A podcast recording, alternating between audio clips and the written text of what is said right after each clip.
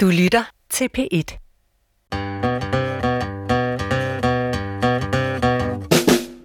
Du lytter til Vildt Naturligt på B1. Din værter er som altid den fuldstændig vidunderlige Vicky Knudsen og Og mig, jeg hedder Johan Olsen, og jeg er også vidunderlig. Johan. Vi har mange engang været på en tur sammen. Det har vi. Så siger du altid, at jeg er en nørd. Men på trods af, at jeg er meget nørdet, mm-hmm. Så er der jo dem, der overgår det. Man tror, det er løgn, men det er sandt.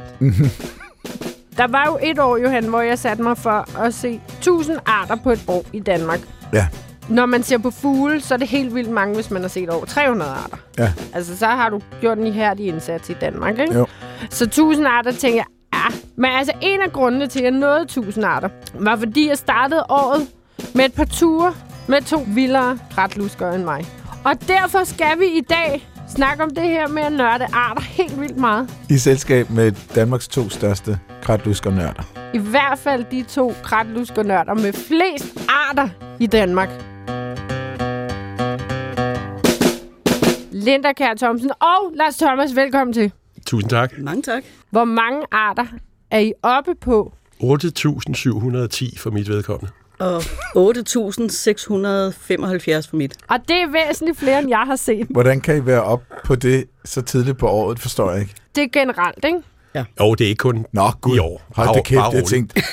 Bare roligt. Tak, det er jeg faktisk virkelig glad for at høre. Men altså, for, for lige at skræmme dig en lille smule, så er øh, vores årsrekord er faktisk på omkring 4.500. Okay, okay.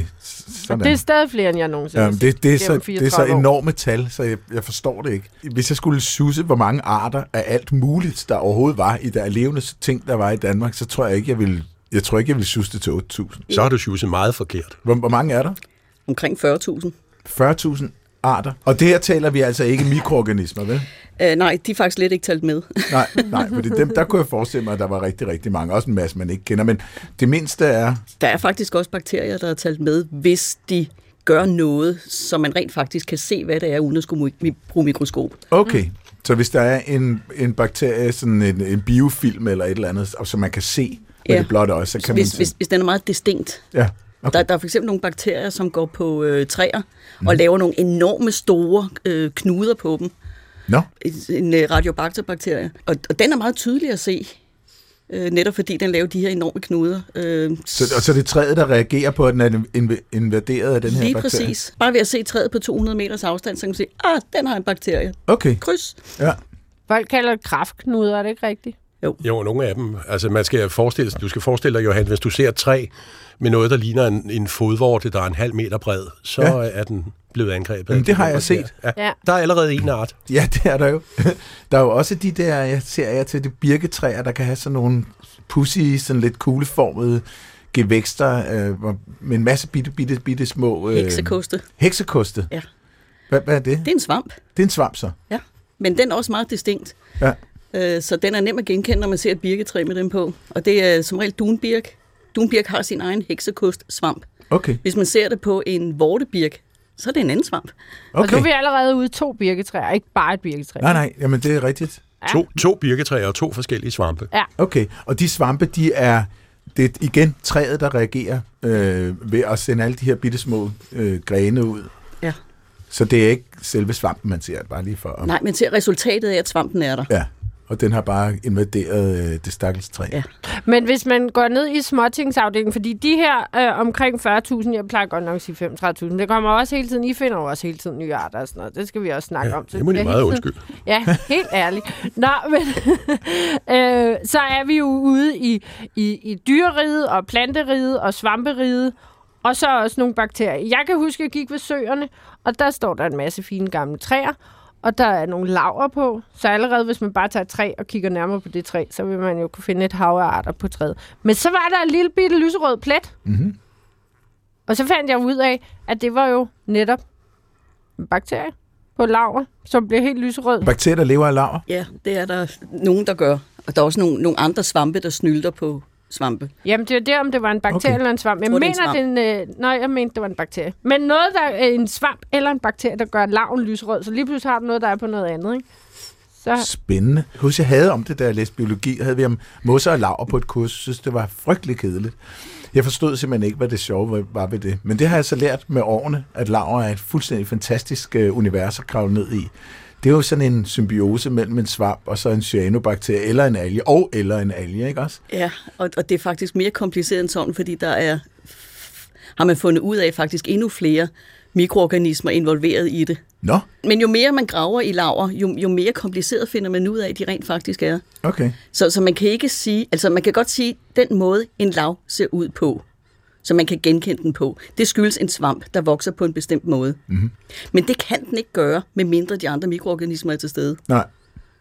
Så, så bliver den bare sådan noget underligt fnuller.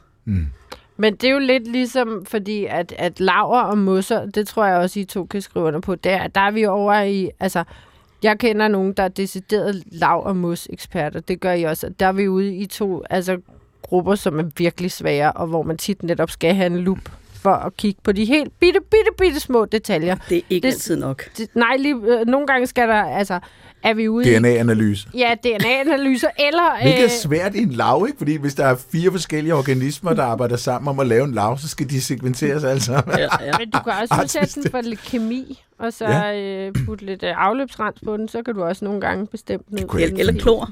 Eller klor. Nej, nej, nej. Hvad Du vil tit se der så? laveksperter med sådan en helt lille kemilaboratorium i lommen, og de Nå. user små dråbeflasker og drypper på laven for at se, om den bliver rød eller blå eller ingenting, eller Nå. hvad der nu. Og, og UV-lygter. Nå,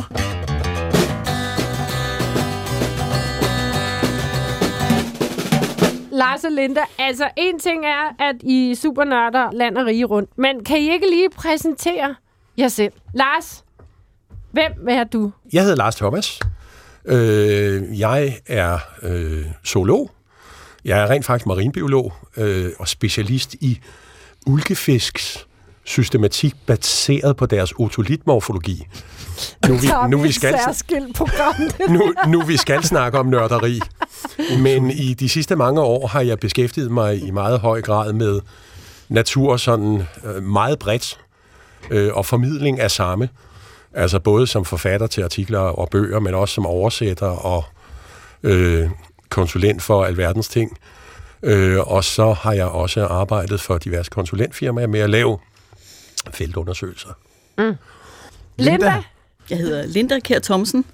Jeg er faktisk uddannet som naturformidler øhm, med en øh, skovbrugsuddannelse. Ja. Men øh, det første job, jeg fik efter den uddannelse, det var som pædagog i en SFO, så der har jeg sådan set været siden. Nå, hvor Og hyggeligt. det, er- det er 23 år siden nu. Ja. Så jeg ville gerne have haft dig som pædagog Ja. i min SFO. Tager du børnene med ud og kigger på en masse? øh, det gør jeg også, men her i corona, der har det sgu været lidt svært. Ja, det er klart. Men Men- ellers... Men ellers, ja, jeg har blandt andet øh, i den SFO, vi har en, øh, en dejlig stor have, hvor jeg har fået kommunen til at lade være med at slå græsset. Nej, hvor godt. Så, og så fører vi artslister, mm. og øh, hvis de øh, finder en art ude i SFO'ens have, som øh, ikke står på listen i forvejen der, så bliver den selvfølgelig sat på, og hvis de så finder en art, som jeg ikke har på min liste i forvejen, øh, så er der slikpind til hele SFO'en. Sådan. fem, fem gange sidste år måtte jeg give slikpind til SFO'en. Wow. Er det rigtigt? Yes. Ej, det er også godt med motivering. Det skal man aldrig glemme. Og konkurrence. Dem der, der siger, at konkurrence ikke er sundt, det er simpelthen løgner, fordi det er altså virkelig med til... Man kan jo godt være bare i konkurrence med sig selv, men jeg tænker altid, det er altså lidt en... en mot- det er jo noget rent evolutionært, Vicky det kigger der. intenst på, på mig, mens hun siger det her, kan jeg lige understrege. Når I så er ude og kigge hver weekend, altså jeg tænker bare lige, når man gerne vil have så mange arter som muligt, og synes, det er sjovt at se så meget som muligt, strukturerer I lidt turene efter at komme nye steder hen? Ja, det gør vi efterhånden, fordi vi har været rigtig, rigtig mange steder, og vi har set så meget, så vi er nødt til at målrette os mm. en lille smule. Her i påsken, der var et af målene et enkelt lille bitte vandhul nede i Sønderjylland, i et forsøg på at, at se en bille, øh, som bærer rundt med det fantastiske navn Dønknirkeren. Dønknirker! ja. Ja, men det, det lykkedes desværre ikke. Vi fandt så til gengæld en vandkalv, som aldrig var blevet set i Jylland før. Øh, men, øh, Nå. så det var sådan set meget godt. Men Ja, ja. til gengæld så, øh, øh, vi fandt desværre ikke hovedmålet. Men, men jo, vi prøver øh, eller prøver. Vi er nødt til ligesom at målrette det lidt mere. Ja, end- end faktisk vi har fire nye arter for det vandhul der. Ja. Der kan I se. Så I er ligesom kommet ud over den der fælde med at søge tilbage hele tiden til det samme gode. Ja, det synes vandhul, vi altså. Ny, sige. nye Men- steder, eller helt præcist målrettet, fordi vi hører om en, der har set noget, Ja, som vi gerne vil se, og så prøver vi og se, om vi kan finde, hvad det nu end er. ja. Og når I formidler på jeres Facebook-side, og ikke bare nørder selv, for jeg kan huske, når jeg har været med herude, jeg står jo helt af, når der kommer latinske navn. Ikke kun fordi jeg ikke kan udtale dem, også fordi jeg ikke kan huske dem. Altså dønknirkeren allerede der. Hvis du nu havde sagt det latinske, så ville jeg jo ikke kunne huske det om fem minutter. Men dønknirkeren. Vil I give mig ret i, der er alt for lidt øh, mindre dyr, der øh, har danske navn? Afgjort. Helt sikkert. Godt. Helt sikkert. Altså, man skal ikke undervurdere værdien af et godt dansk navn. Nej, vel? Nej. Og det skal ikke være et kedeligt dansk navn, Præcis. for dem er der gået hjælp med også mange af. Kæmpefluen Harald. Ja, Altså, min mor blev vildt fascineret af at se den her store flue. Hvis jeg nu bare havde kaldt den stor snylteflue, mm. det så, så ville hun ikke engang gide at se den. Kedelige dyrenavn, ikke? Ja, Grå lidt, and. ikke? Ja. Hvad fanden har det stakkels dyr gjort? Ja. Den er ikke grå. Nej, men, men der findes rigtig mange fede navne. Ikke? Altså, der er natsværmer, at man kalder for Olsen. Det var en god idé. Den er grøn, ikke? Der er både en lille Olsen og en store Olsen. Og man skal ikke glemme alle duskmålerne. Du, duskmålerne, ja. Mm. Ja, og, Apropos og, at ryste en og, så, og så er der dem, der har pandeduskmålere. Ja, og når det kommer til øhm, planter, så er der jo de her star, Ja. ja. hvor at jeg jo også elsker, at der er en, en håret star, og en knippestar, og en lille star, og en tuestar, og så, og så er der mosnavnene opblæst blæremos. Den er ikke, den, Den er den, er, god. den er ikke nem at overgå. Og der er også et eller andet... Og frem for alt skinnende ynglegren. Skinnende ynglegren, der var den. oh, ja. Mosnavnstyre. Men man forestiller sig de her sådan, øh, mosfolk, der sidder over en øh, flok bjørnebar og siger, vi skal have nogle ordentlige navne på de mosser der, ikke? Ej, de har altså heller ikke haft det helt appelsinfrit, da de fandt på navn til natsværmer. Du lytter til Vildt Naturligt på B1, og på besøg har vi super kratlusker naturnarts ekvilibristerne Lars Thomas og Linda Kær Thomsen. Men vi var i gang med at snakke om alle de her arter, og, og jeg kunne godt tænke mig, nu har vi kigget på de der, der var nogen, der var ganske, ganske små, men hvis de er mange sammen, eller hvis de har en eller anden effekt, der er genkendelig, så tager vi dem med os. Men ellers så er det, I holder jer til ting, man kan se med øjet.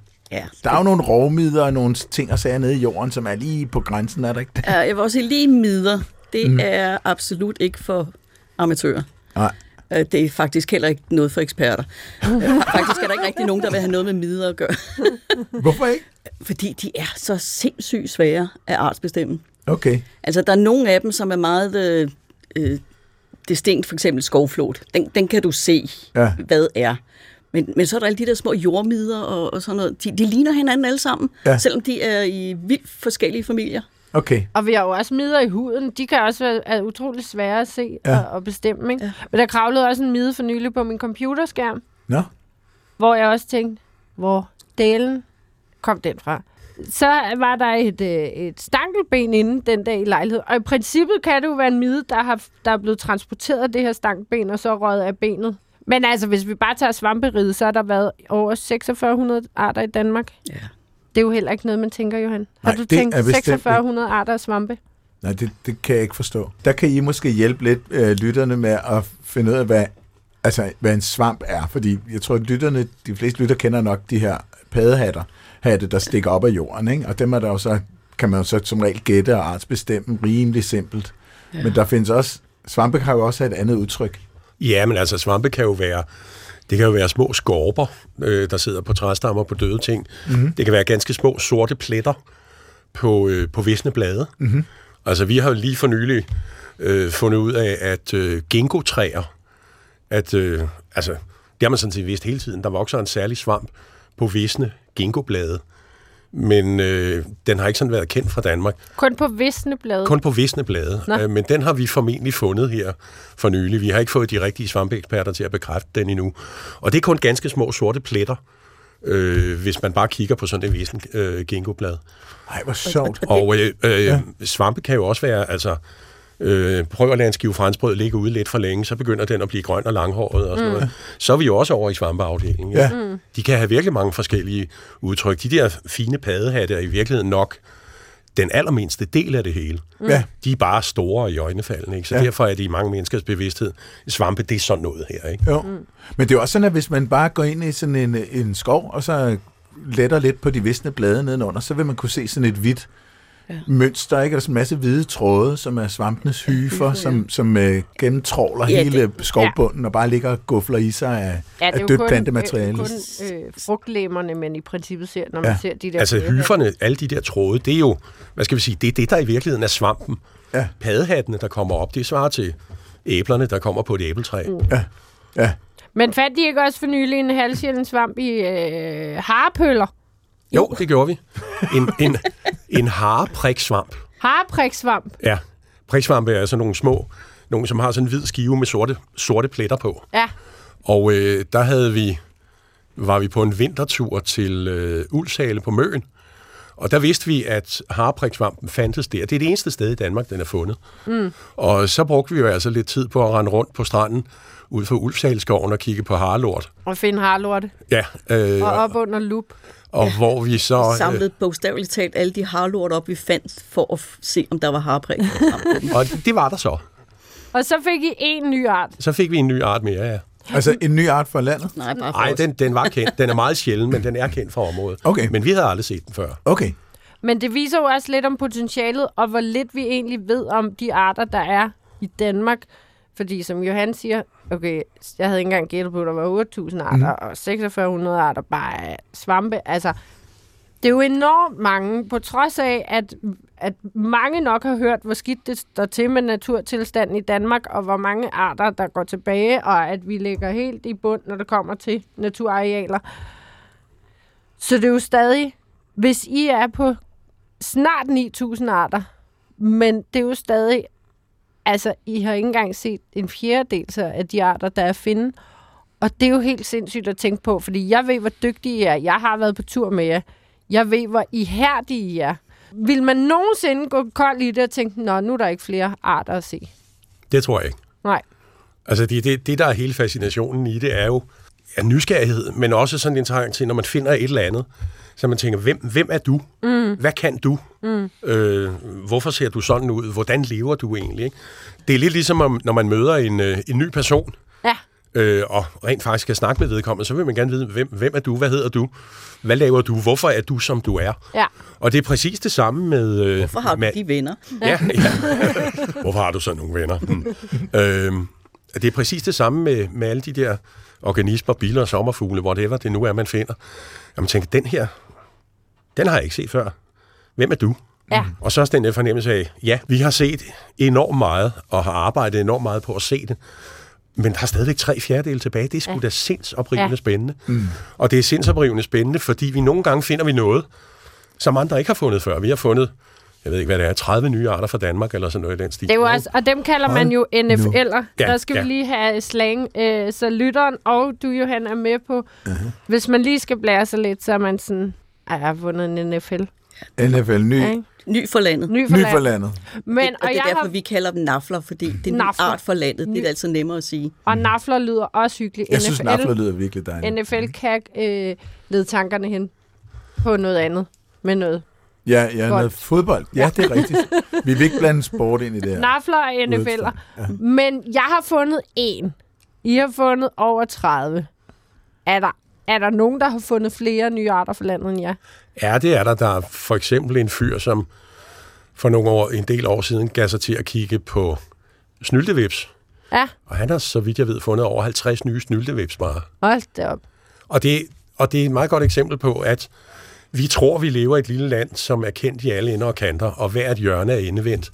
Men det viser sig gang på gang, når nogen giver sig til at kigge på noget, øh, som andre ikke har kigget på før, så finder de en masse nye ting. Mm. Eller hvis man bare kigger på steder, øh, hvor man ikke har kigget før, så finder man en masse nye ting, og opdager måske også, at øh, ganske små arter, ikke mikroskopisk små, men bare sådan et par, par millimeter eller tre, der lever en lidt skjult tilværelse, øh, at der i virkeligheden er masser af dem. Der er bare ikke nogen, der lige har tænkt på at vende de her blade før, eller sådan noget. Masser af de ting, som vi i dag går og snakker om, de er nok sjældne. Det er de i virkeligheden ikke, de er bare overset. Mm. Og der kan sagtens være ting også, som så har levet i lige foran næsen på os i overvis, og alle har været så overbevist om, jamen, det er den. At så der øh, en gang imellem, så er der sådan en eller anden irriterende person, eller to som os, for eksempel, der kigger på dem og tænker og siger, det passer ikke. Nej. Altså for nogle år siden opdagede vi jo, den art, vi og i årtier, nærmest århundreder, har kaldt for skoværensvist, øh, det er slet ikke den. Det er i virkeligheden en helt anden art. Og den art, vi troede var skoværensvisten, den findes slet ikke i Danmark. Nå? Det, wow. det var der bare ikke rigtig nogen, der havde kigget på før. er Eller sjovt. da vi på et tidspunkt gav os til at kigge på øh, øh, sølvfisk og, og den slægtning, Johan, der har vi jo en darling. så opdagede vi jo, at masser af de, alle de, øh, vi har opereret med to forskellige arter herhjemme, øh, sølvfisk og stor sølvkræ, mm. eller ovenfisk. Og der var masser af billeder af stort sølvkræ eller ovenfisk på øh, for eksempel øh, naturbasen. Mm. Men øh, så fangede vi et par eksemplarer sådan lidt ved et tilfælde og fandt ud af, det var slet ikke den. I din opgang. Ja, oven i kødet i min opgang. Linda fangede dem sådan i min postkasse, tror jeg det var. Eller sådan noget. Og senere, og senere nogen på et toilet på Zoologisk Museum. Ja, Og det viser, at det var, slet, det var slet ikke den. nej. Det var en anden art, som man i mange år havde talt om, måske ville komme til Danmark. Og vi fandt så ud af, at den havde været her i overvis. Mens den store sølvkræ eller ovenfisken stort set så ud til at være udryddet. Ja. Folk havde bare tænkt, det er en stor sølvfisk, så er det sikkert den. Så- Det ja, var det ja, bare slet ja. ikke. Nej, Det er sådan, jeg tænker. men, men øh, og det er så skægget sølvkræ. Ja, som, skæ, ja, eller skægkræ, ja, som man også kalder den. ja øh, men den, den skægget, som er lidt mere behåret. Og jeg kan jo komme med en lykkelig nyhed, Nå, ja. fordi at jeg har jo før beklaget mig over kun at have set en almindelig sølvkræ eller sølvfisk en gang i min lejlighed. Nu har jeg for nylig, mm-hmm. den ene gang var på din fødselsdag, Johan, og en uges tid efter, set to almindelige sølvfisk. En i stuen, en inde i soveværelset. Nej, hvor Jeg fint. føler, at de er ved at komme tilbage til mig. Og skægget sølvkræ har også kun været forbi en gang. Men de er åbenbart ikke rigtig glade for min lejlighed. Men den, der hedder stort sølvkræ ovenfisken, er den ikke også sådan lidt mere stribet? Jo. Hvor at Jo. de andre er, Jo. er helt sølvfarvet. Og så kan den godt lide, de to andre kan godt lide det sådan lidt køligt og fugtigt. Mm. Men den anden, som også kaldes oven, ovenfisk, den kan meget bedre lide at have det varmt og tørt. Det er derfor, den hedder ovenfisk, fordi Ja. den var meget almindelig i gamle dage i bagerier, og så nogle steder, hvor så kravlede den rundt på væggen der bagved, mm. ved ovnene, hvor der var godt og varmt og tørt, og så kunne den leve sådan af melrester, der var blevet spildt, og krummer og, mm. og den slags ting. Men i takt med, at vi har isoleret og, og gjort det pænt og fint i, i vores lejligheder, Og Øh, ikke mindst så- hygiejnen i bagerierne. hygiejne i bagerier, mm. øh, pizzabagerier og den slags ting, så er den stort set forsvundet. Nå, Man ser den af og til, øh, sådan en lille opblomstring af den i en eller anden lejlighed, men det skyldes, har jeg så fundet ud af sidenhen, at man også man avler dem som foderdyr til, øh, øh, til, Terrariedyr. til terrariedyr, krybdyr og fireben. Gud. Og så ja. kan de undslippe, og så kan de lige pludselig dukke op igen. ja. Men de forsvinder så som regel i løbet af, af ganske kort tid, ikke? fordi Forholdene vores er moderne indeklima, som uden tvivl er mere sundt for os, end det har været i mange århundreder, det er ikke spor sundt for ovenfisken. Nej. Hvor, hvad er deres naturlige habitat? Middelhavsområdet. Nå, Det er derfor, de godt kan lide det varmt. ja, ja, ja, selvfølgelig. Ja. Middelhavsområdet. Og hvor, hvor lever de så i Middelhavsområdet? Under en sten? Øh, Ja, det kan de godt gøre. Ja, altså stenskråninger, øh, klippesider, mm-hmm. altså steder, hvor der bliver rigtig godt varmt og tørt. Ikke? okay. Og sådan, altså sølvfisken og skægkrædet er jo heller ikke husdyr i den forstand. Du kan sagtens finde sølvfisk øh, ude i naturen. Ja. Også, men det er sådan und, typisk under bark på, på gamle træer, og øh, sådan fugtige, mørke, kølige steder. Ikke? Jeg har Altså, set det, øh, men de, de, de har været meget små, dem jeg har set. Ja, almindelige sølvfisk er heller ikke så frygtelig store. Okay, mm. men dem jeg har hjemme, dem, de er jo Det er nok skægkræ. ordentlige børster. Skægkræ. Ja, Ja. Ja. Med lange antenner og lange børster i halen og sådan noget. ja, lige præcis, lige præcis. Men de svarer ikke, når jeg siger noget til dem. Nej. Nej. Så jeg tror, at det, enten er de døve, eller også så kan de, så kan de ikke dansk. De ignorerer dig. Det kan Ja. godt være, de simpelthen bare ignorerer mig. Men de virker meget kærlige. Ja, lige præcis. Men det er jo så, altså der er vi ude i, at når så har man, og det er jo en klassiker, det der med bare at indtage noget uden rigtig at stille spørgsmålstegn ved det, ikke? Mm. Altså det er jo lidt ligesom, hvis man har fået et eller andet at vide som barn, så er det sandheden. Og så glemmer man helt at, at tænke lidt mere kritisk over det. Ikke? Mm. Ligesom at det bringer uheld, hvis man, man rører striberne, hvis man for eksempel går øh, på gaden. Så skal ikke drille, Vicky. Ikke på radio. Det må øh, man slet ikke. Og det i virkeligheden slet ikke bringer uheld, hvis man rører striberne. Men man kan godt blive helt OCD omkring ikke at røre de striber. Ikke også, Johan? Det kan man. Men noget andet er jo også, at når I så skal finde nogle af de sjældne arter, fordi der er jo nogle habitater i Danmark, tørvemose for eksempel, de har det ikke så godt. Der er jo nogle arter, der gennem af år har tilpasset sig til at leve i tørvemose. Så en ting er de der misforståelser, men der må jo også være nogle gange, hvor I skal hen, ligesom med harpøllerne. Altså, det kan jo godt være, at den her harprik-svamp, var det det? Ja, også findes på Bornholm. For eksempel, det kan være, at jeg skal til at kigge lidt bedre efter Du den. skal til at vende harpøller. Men den bare ikke er fundet. Er det ikke ret tænkeligt? Men at man bare ved, at den var der. Det kan man sagtens forestille sig. Der er jo flere forskere, vi har snakket med i tidens løb.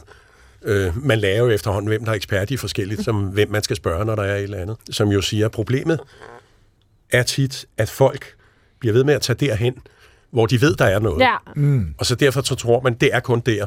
Men i virkeligheden burde man jo, okay, man kan tage hen og se, om den er der stadigvæk, og hvordan den ser ud. Men så bør man også lede efter den andre mm. steder. Fordi ellers så, øh, det er sådan lidt med altid at, at gå til den samme restaurant, ikke? Her har jeg fået god mad, mm. så det bliver jeg ved med. Man Ja. tør aldrig rigtig prøve nogle andre steder. Mm. Og det burde man jo i virkeligheden, fuldstændig som du siger, den er aldrig fundet på Bornholm. Det kan være, fordi der aldrig er nogen, der har let efter den på Ja. Bornholm, ikke? jo. Sådan er det med, med, øh, med mange forskellige ting. Det giver mening, at nogle sjældne arter, der skal man ud i et, et sjældent habitat, som vi er ved at ødelægge, og der næsten ikke er nogen habitater tilbage, fordi at det kan være, at der er en eller anden plante, der kun vokser i en tørvemose, fordi den skal have det så og så surt, så den kan ikke bare vokse i et eller andet tilfældig sø, fordi der er miljøet ikke surt nok. Grunden til, at jeg er begyndt at kigge på andet end fugle, er jo netop, som du siger det, Lars, det der med at sige, okay, hvorfor er du lilla?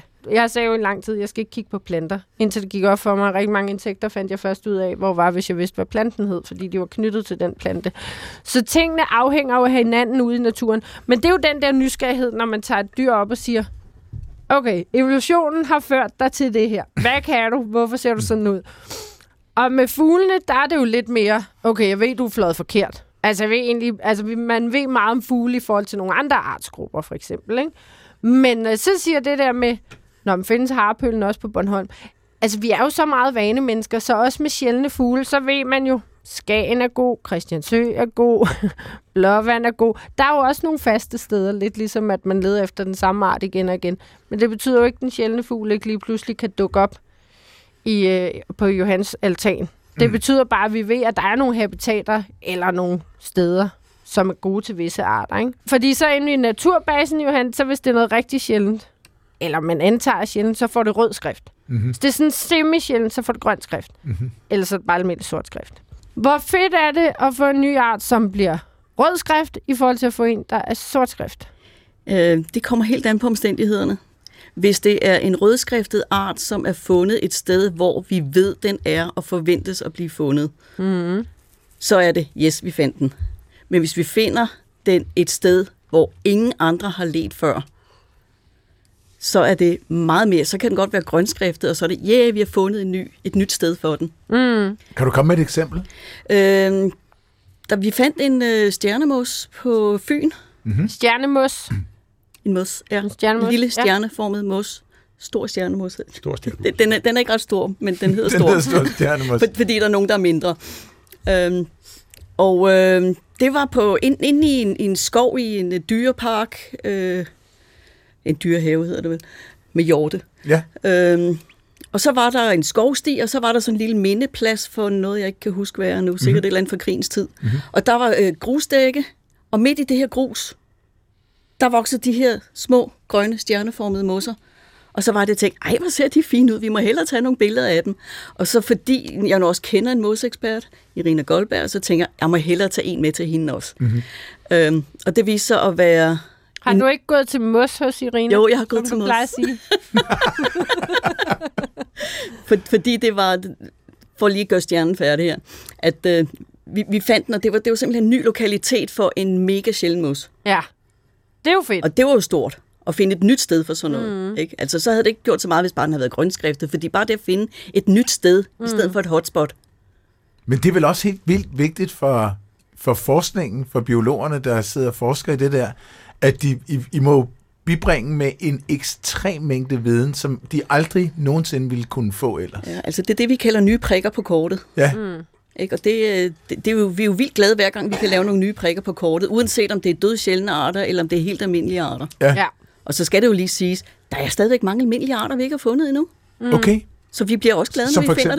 dem. Jeg kan ikke lige komme med et eksempel, men vi ved det, når vi finder dem. Ja, ja, ja. Så siger vi, gud, dem er der 300, der har fundet før også. Hvorfor Ja. vi ikke set den før? Ja. Ja, ja. Det er sjovt at finde noget sjældent Jamen, det er blandt det det almindelige. Jeg ved også, det kan være sjovt at finde noget sjældent, som er fundet før, for jeg har set pindsvinebille sammen med jer.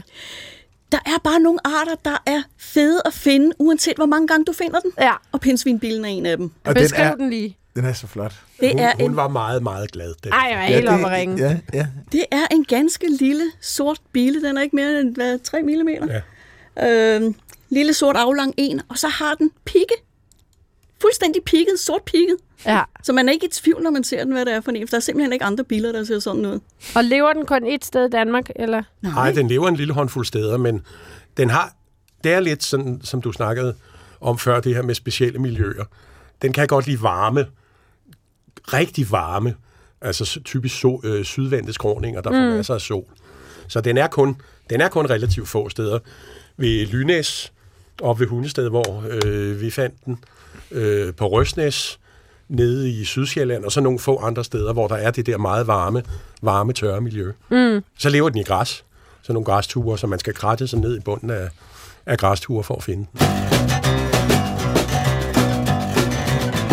Måske skulle man lige sige til øh, eventuelt nytilkommende lyttere, at du lytter til Vildt Naturligt på P1, og i dag har vi besøg af Lars Thomas og Linda Kær Thomsen, som er kratluskerne over dem alle. Det vil sige folk, som har set helt utrolig mange forskellige arter i Danmark, og som har opdaget en masse nye arter for, for landet også. Det har I jo gjort over en årrække, og I har været kratluskere, siden I var unge. Der er jo en kæmpe diskussion om biodiversitetskrisen øh, og sådan nogle ting. Er det noget, I har kunne mærke i, i løbet af, af årene? Altså, det, det sker på flere planer. Altså, vi kan mærke biodiversitetskrise øh, ved, at gennem den, de mange år, man, man har kratlusket, at der er ikke de store mængder øh, af, af småkryb, der er. Og vi kan også se, at øh, mange øh, øh, områder, som har været fede natursteder før, de er simpelthen blevet bygget til. Øh, naturbeskyttelse fungerer nogle gange, men ikke altid. Øh, og og hvad kan man sige, der skal jo være plads til, at vi mennesker også kan være her. Ikke? Men gen- generelt så alle de små øh, og, og, og større steder, de, de har det altså svært. Mm. Altså man kan se, øh, de sidste 100 års naturpleje har sådan set ikke rigtig forhindret nogen dyr i at forsvinde, selvom man har gjort en stor indsats for at, at, ligesom at bevare nogle naturområder, som de hele tiden har været i håb om det. Så, så vi kan godt se, at, at der er nogle arter, der er blevet trængt. Okay. Helt klart også nogle dyregrupper, der, det, hvor det er meget i øjnefaldene, de har det skidt. Der er dagsommerfuglene er det et fuldstændig oplagt eksempel. Det er del med svært at finde mange dag, dagsommerfugle i Danmark. Mm. Altså, jeg laver jo min, mit arbejde på et laboratorium, så jeg kommer ikke så meget ud jo. Hvem mindre Vicky, hun, hun maser mig ind i sin bil, og så kører vi ud. Men øh, min oplevelse, siden jeg var, øh, fra jeg var lille, jeg er fra 69, det er, at der er meget mere liv. Altså, da jeg var barn, og vi så en, en rovfugl eller en hejre, så var hele lokalområdet på den anden ende, fordi hold da kæft, det har man aldrig set før. Ja. Øh, og så, øh, så med årene, så pludselig er det blevet så sædvanligt, at man ikke engang nævner det. Rovfugle, hjorte, ting og sager, sådan ude i naturen. Alt det, man, alt det, man sådan ligesom ser, når man, når man ikke er så ekspert som, som jer. Der er nemlig rigtig mange arter, der går frem. Mm-hmm. Øh, man er holdt op med at øh, for eksempel skyde rovfugle. Øh, og det betyder, at øh, rovfugle er gået frem over hele landet. Altså vi har ynglende havørn og kongeørn. Mm-hmm. Øh, rød glente er blevet en almindelig fugl. Tranen. Er ikke Ja. en rovfugl, men, Du sagde rovfugl. men, men en fugl som ravnen, altså da jeg var barn. Det er ikke en rovfugl, Linda. Du nævnte trane, nu nævner jeg andre fugle, der ikke er rovfugle. Øh, da, da jeg var barn øh, og, og, og bladrede min øh, politikens fuglebog, mm. øh, som jeg har arvet efter min far, der var ravnen, det var sådan noget, som jeg tænkte, kunne vi med nogensinde få set en ravn? For det eneste sted, Danmark den var, det var i Sønderjylland. Ja. Så jeg tænkte, Nå, det bliver nok sådan en, jeg aldrig får at se. Altså, det tænkte jeg som barn. Mm. Ikke? Øh, nu bor jeg i Nordsjælland, og ravne flyvende over mit hus. Ikke? Ja. Altså, de er jo alle steder. Ja. Men der er også mange arter, der er blevet trængt, og, og man kan sige, mange af dem, der har fået bedre vilkår, det er jo også sådan nogle som generalisterne. Altså, der bliver mange, mange flere af, af de arter, der kan tilpasse sig, jeg fristes til at sige hvad som helst, bare de ikke bliver skudt eller ude mm. på en Ja. måde. Men, men specialisterne, det er dem, der forsvinder. Ah, ja. Øh, og det er dem, vi skal passe på. Generalisterne skal nok klare sig. Ikke? Altså sølvmårerne på hustagene, det er ikke dem, der er et problem. Mm. Vel, altså, det er jo, det er jo øh, hulduer, som ikke kan finde nogen steder at, at, at, at bygge rede. Hvad Ikke? er det for noget? Det kan vi ikke fortælle. Det er en af vores søde små duearter, som de færreste ser, fordi den er forholdsvis sky. Og yngler enten faktisk lidt på klippesider eller i gamle hulheder i træer. Du kan Ja. høre den ude i... Selv inde i øh, Rungsted Lund, midt i Rungsted, er der jo gamle træer, så der sidder også en huldue og siger... "Rrr, rrr, rrr, rrr." Det var ikke så godt imiteret, men den siger lidt sjovt. Men den siger sådan, lyder sådan lidt... Uh, uh, uh, agtig. Der, en, der sidder og kilder den samtidig. den ligner, ja, den ligner en, en lille, elegant ringdue uden det hvide på halsen og vingerne. Nå, okay. Ja, og så selv sølvmågen, så har de klaret sig godt, men så er det jo den, så nu siger du hustagene, så bliver vi sure på dem over, at de rykker ind på hustagene, fordi vi har bygget deres ellers naturlige habitater til, så vi bliver også hele tiden sure på de der dyr. Især de dyr, der larmer, eller griser lidt, eller eller. Dem, der ligesom ikke bare gør, som vi helst vil have. Det lyder Men- som teenager. Larmer og griser, de teenager, gør ja. ikke. Og så lidt at sige det her med, det er jo meget generalisterne. Selv tranen har tilpasset sig, fordi den, den og gæs for eksempel, de, der er jo masser af marker, hvor de kan gå og finde mad, og så skal de egentlig ikke have så meget plads til at yngle. Men det er også meget store dyr, der bliver nævnt, som du mm. nævner fra din barndom. Ikke? Mm. Jamen, der er flere rovfugle, der er flere øh, traner, der er flere ravne, øh, der er flere hjorte. Mm. Der er også kommet mange flere krondyr, for eksempel, end mm. der har været. Men det er jo meget store dyr, så det er jo også det der, det er rigtig svært for os at se, at de små dyr forsvinder. Især hvis vi ikke kender dem. Og hvis der er øh, 40.000 arter, og man kender 10 øh, små arter, så er det også rigtig svært at se, hvordan det går med pindsvinbillen og alle de små, som man ikke rigtig opdager. Ikke? Mm. Jo, men der er jo, der er jo det med mange af de der, altså mm, med de små dyr. Hvis, nogle gange har vi jo fundet nogle, ja, altså nye arter fra landet, eller nogle ekstremt sjældne nogen, hvor man så har snakket med, øh, fordi når man finder så noget meget sjældent, så tænker gud, det er den, og den er ny for landet. Vi må hellere spørge en ekspert for en sikkerheds skyld. Og så fortæller denne ekspert, ja, for et par år siden fandt vi en bille. Vi havde været oppe i Nordsjælland, Øh, og så skulle vi have frokost. Så satte vi os ned øh, på- på Vedbæk, Vedbæk Havn mm. og spiste frokost. Og øh, tænkte, når nu vi alligevel er her, så går vi lige en runde og ser, om vi kan ryste en dusk græs eller et eller andet i den stil. Og så op ad et sort træhegn, så stod der tre små visne totter græs, som ved Gud ikke var større end sådan de der bunter purløg, man køber i, øh, i supermarkedet. Og tænkte, der er sgu da ikke noget liv i nogen af dem. Men jeg rystede alligevel. Og ud af dem faldt der så øh, en bille, øh, som hedder... flere. Ja, flere, men øh, den hedder Longitarsus dorsalis, og som er en, øh, sådan en lille, det hedder en jordloppe, den gruppe, den hører til. Og det var en ny art for landet, på Nå. et åndssvagt lille sted, det er det. og, så, og så, da vi så snakkede med en bilekspert om den, så sagde han også, ja, hvorfor er den ikke sprøjte almindelig i Danmark? Fordi den er død almindelig i Sverige. Og han tænkte, den er sikkert blæst over fra Sverige. Det var mm. derfor, den var landet i Hvidbæk Havn. Og den findes hele vejen rundt om os. Og det gælder mange forskellige arter. De findes hele vejen rundt om os, men de er ikke i Danmark. Nej. Og det er jo sådan, også det er sådan et indirekte bevis på, at vores natur har det sgu ikke, som den burde have det. Fordi det, der er med død almindeligt lige syd for grænsen i Tyskland, hvorfor er det her ikke? Mm. Det burde kunne finde sig, klimaet burde ikke stå op der eller noget som helst. Det, der er død almindeligt i Sverige, lige over på den anden side af Øresund, hvorfor er det her ikke? Det var et retorisk spørgsmål, men har I, har I et bud på et svar? Egentlig ikke. Nej, desværre ikke. Altså, man fristes til at tro på sådan en generel forarmning på mange forskellige planer. Ikke? Altså sådan så, hvad skal vi kalde det, bundniveauet, den gennemsnitlige kvalitet af naturen i, øh, i Danmark er simpelthen bare for lav. Prøv at definere kvalitet. Jamen, kvalitet er sådan noget som, som, øh, som variation. Øh, sådan noget som, altså de områder, vi har med stor variation, er ofte ekstremt små.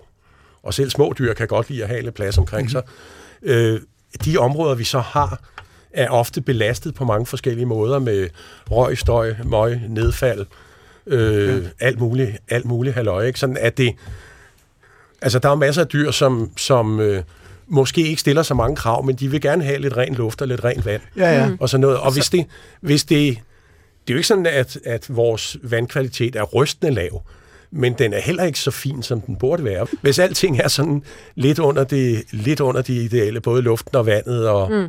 og jordkvaliteten og sådan noget der, så er der masser af dyr, der så simpelthen bare ikke kan være her. Men kan det ikke også skyldes, at Danmark er øh, speciel i den, øh, øh, i den forstand, at det stort set er fuldstændig fladt?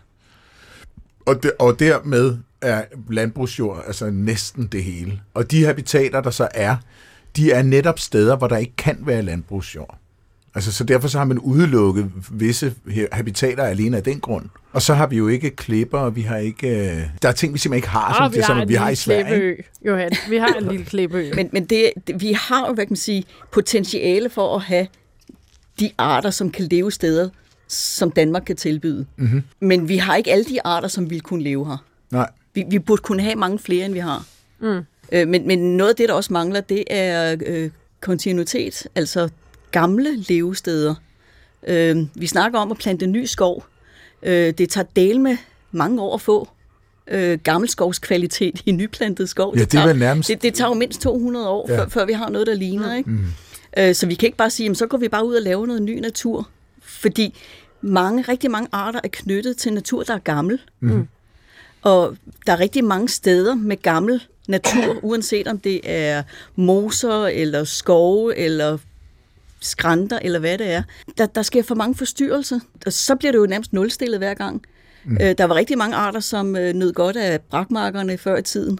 Mm. Øhm, og nu er reglen, at øh, den må højst ligge brak i hvad, to-tre år, så skal den pløjes op igen. Mm.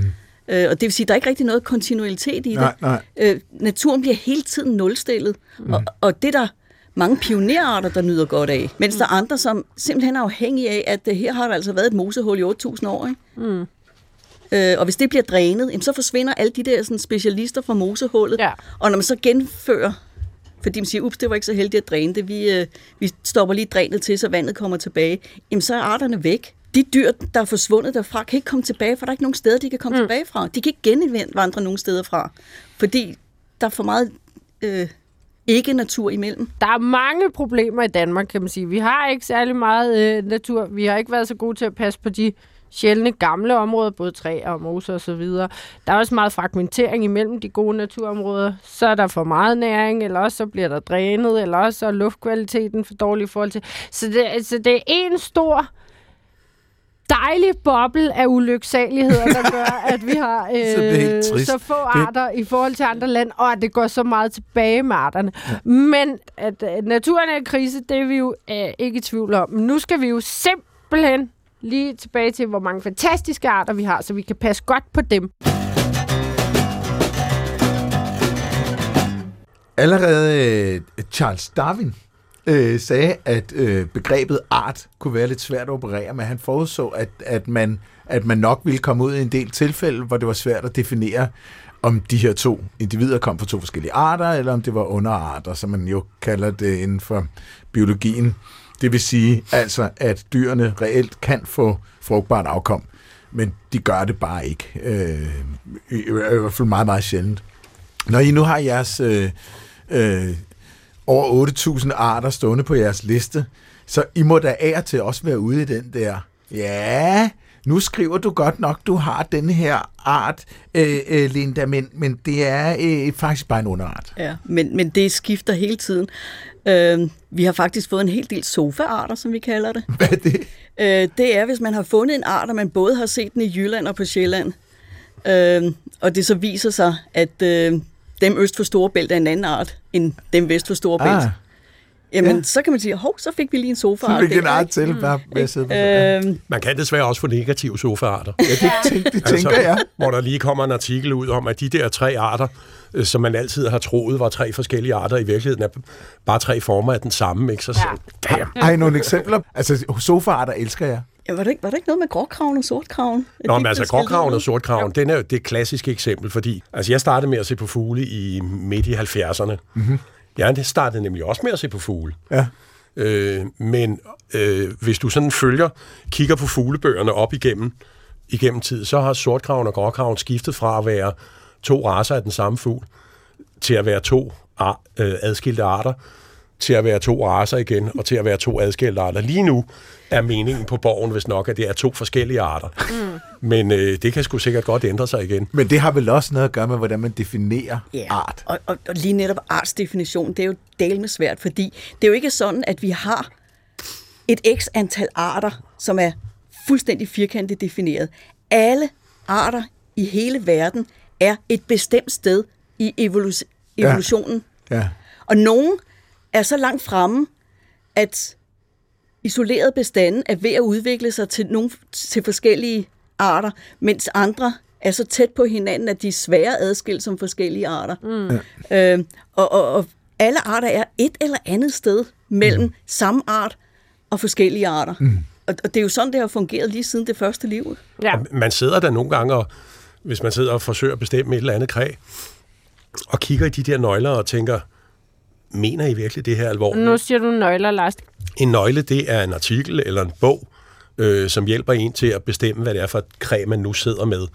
Så står der så nogle punkter, hvor der står, at har de dyr røde eller sorte ben? Den er mm. sorte ben. Godt, så går man til punkt 4. Mm. Og så står der, har de dyr øh, gule fødder? Eller har den også helt sorte fødder? Den har gule fødder. Fint, så går man til punkt D. Og sådan bliver man ved, indtil man forhåbentlig når, når til den rigtige art. Men der er for eksempel, øh, jeg har da oplevet at sidde med, der er nogle, nogle løbebiler. Jeg kan ikke lige huske navnet nu, men der er to arter, der skal skældnes på, om de har to hår på overlæben, eller ikke nogen hår. Ja. Og så er det, man sidder og tænker, er det virkelig, er det virkelig nok til at sige, at vi har to forskellige arter her? Ikke? Forklar lige, fordi du nævnte, jeg tror, det var dig, Lars, et tit, nej, det var dig, Linda, der sagde, vi er jo også tit på en bioblitz, hvor man så får nogle ekstra arter. Hvad er en bioblitz? Man tager et naturområde, som man gerne vil have undersøgt. Så tager man en håndfuld eksperter, botanikere, svampe, laver, whatever, Fugl. fugle. Så slipper man dem løs i det område i 24 timer, og siger, men do your worst. Og så gælder det om at lave en så lang artsliste som overhovedet muligt i løbet af de der 24 timer. Så får man sådan et øjebliksbillede af, hvordan er det her område lige her, lige nu. Ja, ja. Ligesom en blitzkrig, ikke? Man ja. vælter bare ind over området lynhurtigt og bare går til den. Den slags laves der en pæn håndfuld af i Danmark hver år. Vi er med i de fleste af dem. Hvor har I været henne, for eksempel? I Rungsted Lund. I Rungsted Lund, som vi Ja. meget gerne vil have os til at sige. Nej, det var bare, fordi jeg kunne huske, at jeg havde fundet en ny art for landet der. Det er jo den eneste gang, jeg har været sammen med jer, hvor jeg har fundet en ny art for Og det var lige på faldrebet. Det var fem minutter før lukketid. Ja, præcis. Hvad fandt I? Det var en øh, flue, der laver øh, minegange i en haveplante.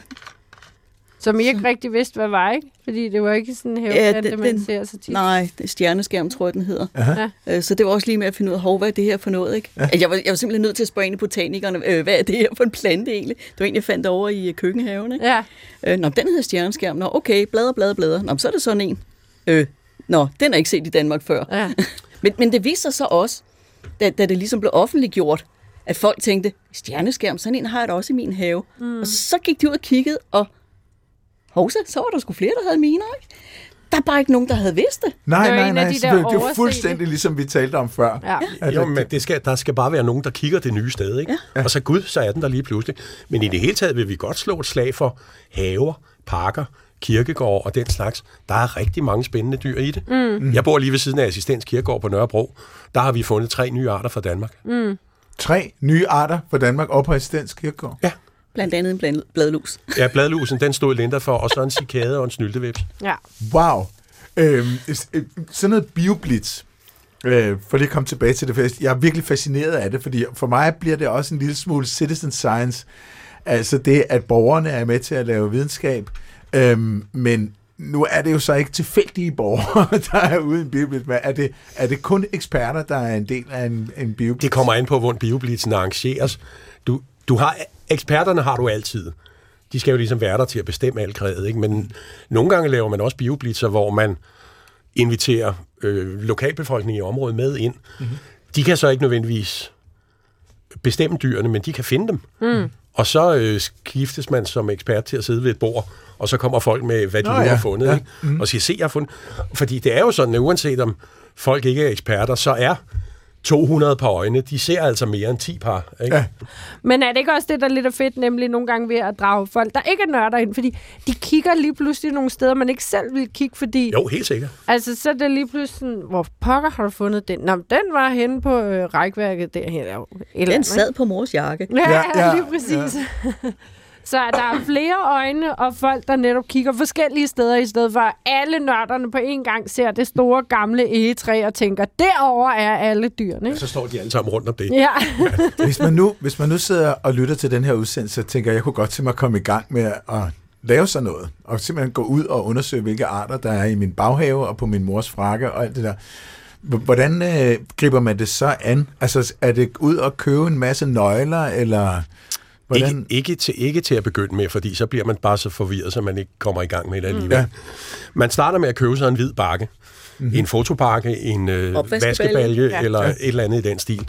Og så går man ud og ryster sine planter. Mm-hmm. Og så øh, køber man sig en meget simpel insektbog, så man kan finde ud af, om det er en bille, eller en tage, eller sådan noget i den stil. Mm-hmm. Og så hyper man ind på øh, nettet, hvor der findes en masse grupper, øh, hvor man kan øh, simpelthen lægge billeder, billeder op af de dyr, man finder, hvor der så sidder øh, flinke mennesker. øh, og, øh, Sagde han og pegede på os. Ja, ja, øh, og som øh, prøver på at hjælpe folk med at bestemme, hvad det er for noget. Ja. Og hvis man så efter et stykke, stykke tid finder ud af, jeg synes, biler er sjove, så kan man gå ud og øh, finde sig en dedikeret bilebog, Ja. eller en sommerfuglebog, eller en tagebog, eller hvad man nu synes er spændende. Eller ikke? bare blive ved med at spørge sine... Eller også spørge folk et hul i hovedet, ikke? Men øh, ja. det er også sjovt, når man selv sidder med bogen i hånden. Fordi der er også en tilfredsstillelse i at sige, det her fandt jeg altså selv ud af. Ja, ja, ikke? Sådan, netop. yes! Ja, altså jeg, jeg har en veninde, som... Øh, øh, det var hende, hvor jeg fandt bladlusen i haven. Ja. Øh, hvor vi en, en aften tænkte, at vi skal da lige prøve at se, hvad vi kan lyslokke i hendes have. Så vi satte øh, et øh, hvidt lagen op, øh, og så nogle øh, lamper, og så lukkede vi natsværmere til. ja. Og hun blev fuldstændig fascineret af alle de her forskellige natsværmer i forskellige størrelser, som, som kom til. Hun sagde, gud, jeg har aldrig vidst, jeg havde så meget liv i min have. Nej. Øhm, og det var altså det, der gav hende sparket til at øh, studere natsværmer simpelthen. Wow. Så nu lyslokker hun jævnligt. Øh, rødvinsnore op for at lokke... Øh, Rød, hvad, undskyld. rødvinsnore, det er snore dyppet i rødvin, der er blandet op med sukker, så man kan lokke øh, øh, den type natsværmer til, som øh, godt kan lide gæret frugt. Nogle, na- nogle, nogle natsværmer er nogle fordrukne sutter. Ja. Okay. De Så vi plejer- elsker sur gammel rødvin. Vi plejer gerne at sige, når vi har hængt alle snorene op, så er barnet åben. Og også dag, man kan også bruge det om dagen. Ja, admiraler er helt vilde med det. til i stedet for, ja. Ja, og masser af vipse. Og vipse. Ja. Men øh, hun, hun ved faktisk mere om natsværmer i dag, efter at have dyrket det et par år, end jeg gør. Mm. Så nu, Okay. nu, nu er det mig, der spørger hende, øh, hvad er det for en natsværmer, jeg har fundet, ikke? ja. Nej, hvor sjovt. Så, ja. Og det er, altså, det er altså, hvad hun har, har drevet det til inden for et par år, fordi hun pludselig fik den her interesse for Ja, det. ja. Men Det synes jeg er fedt. altså, er det ikke også det, der bare viser, at der er arter alle vegne, uanset hvor man er? Jo, men der er, der er liv alle vejen. Altså, jeg så mit livs første og hidtil eneste spytteæderkop øh, i min bruskabine, mens jeg stod og var ved at tage bad. Nej, Det var, det var et syn for guder, da jeg skulle finde ud af et, at blive nogenlunde tør, og finde mit kamera og springe splitter for noget rundt i min lejlighed. For, Og ikke drukne æderkoppen. og ikke drukne æderkoppen, og ikke have så vådt hår, så jeg druknede mit kamera heller. Nej. Og sådan, men jeg fik et billede af den, ikke? Det er Og, og jeg fik der- nogle helt forkerte billeder, da han fortalte om ja, det. ja, ja, netop. Nej, nej, nej, nej. Der er dyr alle vejen. Der er liv alle vejen. Og for sådan nogen som os, og andre, der beskæftiger sig sådan med det på i hvert fald sådan en semi-professionel plan, er det også meget vigtigt at fortælle om det. Ja. Så folk finder ud af, der har fyldt med sjove sager, mærkelige, spændende, måske også endda lidt uhyggelige kræ. Se, hvor er det sjovt, fordi det er jo først og fremmest det, det er. Det er sjovt. Og vi tror på i hvert fald, nu har vi jo lavet en, endda en Facebook-gruppe, hvor vi fortæller folk om kræ. Ja. Vi tror på, at når folk finder ud af, hvor mange sjove ting, der er derude, så vil de vide mere, og de vil passe på det. Mm. Og det håber vi sådan kan være en lille hjælp til at rette lidt op på landets dårlige naturtilstand. At folk ja. bliver glade og interesserede øh, i, hvad pokker det er, der foregår. Ja. Og også bliver lidt oplyste øh, om det. Hvad er det, den hedder? Team 8K? Ja. Nu hedder den, på Facebook. Hvis man lytter til det her program et halvt år efter det er blevet sendt, så skal I nok søge efter Team 9K på øh, Facebook. Men ellers ind og søge efter Team 8K, fordi man ja. Ja. får så meget fed viden fra jer og gode billeder. Så vi kan anbefale vores lytter at gå ind på Team 8K's øh, Facebook-side. Og med de ord, så vil jeg gerne sige tusind tak, fordi at I kom, Lars, Thomas og Linda Kjær Thomsen, og gjorde os klogere på øh, kratluskernes hemmelige verden. Superkratluskerne. Superkratluskernes hemmelige verden. De vildeste nørder. Tak, det var en fornøjelse. Og øh, så er der vel bare at sige til lytterne, Mm-hmm. ud og købe en hvid bakke. Ja, Find øh, makrolinsen på din mobiltelefon ja. og sæt i gang. Og øh, hvis man har lyst til at øh, skrive øh, ind til udsendelsen med øh, biovidigheder, øh, ros eller forslag til udsendelser, mm. så kan man gøre det øh, på en mailadresse, jeg har glemt hvad. Jeg kan heller ikke huske det. Det kan tage et stykke tid, så. Nå, den står her. Vildt naturligt. Snabelag dr.dk Og man kan høre udsendelserne som podcast. Lige hvor man finder sin podcast. Og så vil vi gerne sige tak til en, en meget speciel person, ja. der har hjulpet os også i dag. Carsten Nielsen. Ingen Otto uden Karsten. Ingen vi vinker Otto til uden Karsten Karsten. gennem vinduet. Husk, at man øh, gratis kan downloade en app, der hedder iNaturalist, som har billedgenkendelse. Det er også en meget god måde at starte sit nørderi på. Bare. Ja. til at komme lidt tættere på, hvad man ser på. Ikke? Jo.